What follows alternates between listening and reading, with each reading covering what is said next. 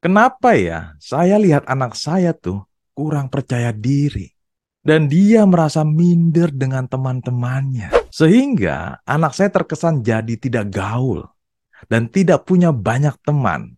Mengapa bisa begitu, guys? Yuk, kita bahas, guys. Jika kita melihat anak kita tidak percaya diri atau minder dengan teman-temannya, kita sebagai orang tua ya sedih juga ya, guys. Kita sudah melakukan motivasi dan selalu memberi semangat agar anak kita selalu percaya diri. Namun, hasilnya belum ada juga nih guys. Pertanyaannya guys, bagaimana untuk memotivasi agar anak kita percaya diri? Berikut ini salah satu teknik motivasi yang salah yang biasa dilakukan oleh orang tua pada umumnya, yaitu membanding-bandingkan anak kita dengan orang lain entah dengan saudaranya, temannya, atau bahkan dengan kita sendiri guys. Maksudnya sih memang benar, tujuannya adalah memotivasi. Namun cara itu kurang tepat guys.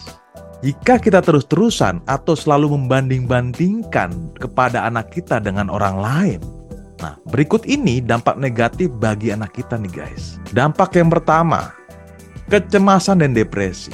Artinya gini guys, jadi jika kita membandingkan anak dengan orang lain, maka dapat menyebabkan kecemasan dan depresi, guys. Anak kita mungkin merasa tertekan dan tidak mampu memenuhi harapan orang tuanya atau di masyarakatnya.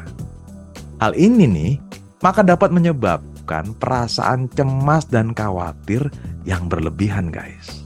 Dampak yang kedua yaitu minder dan kurang percaya diri. Jadi, anak kita dapat merasa minder dan kurang percaya diri ketika mereka selalu dibandingkan dengan orang lain, guys. Hal ini dapat menyebabkan anak kita merasa bahwa mereka tidak cukup baik atau tidak mampu mencapai apa yang diinginkan oleh orang tuanya.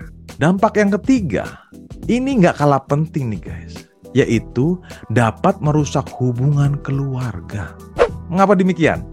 Karena anak kita dapat merasa tidak dihargai atau tidak dihormati oleh orang tuanya.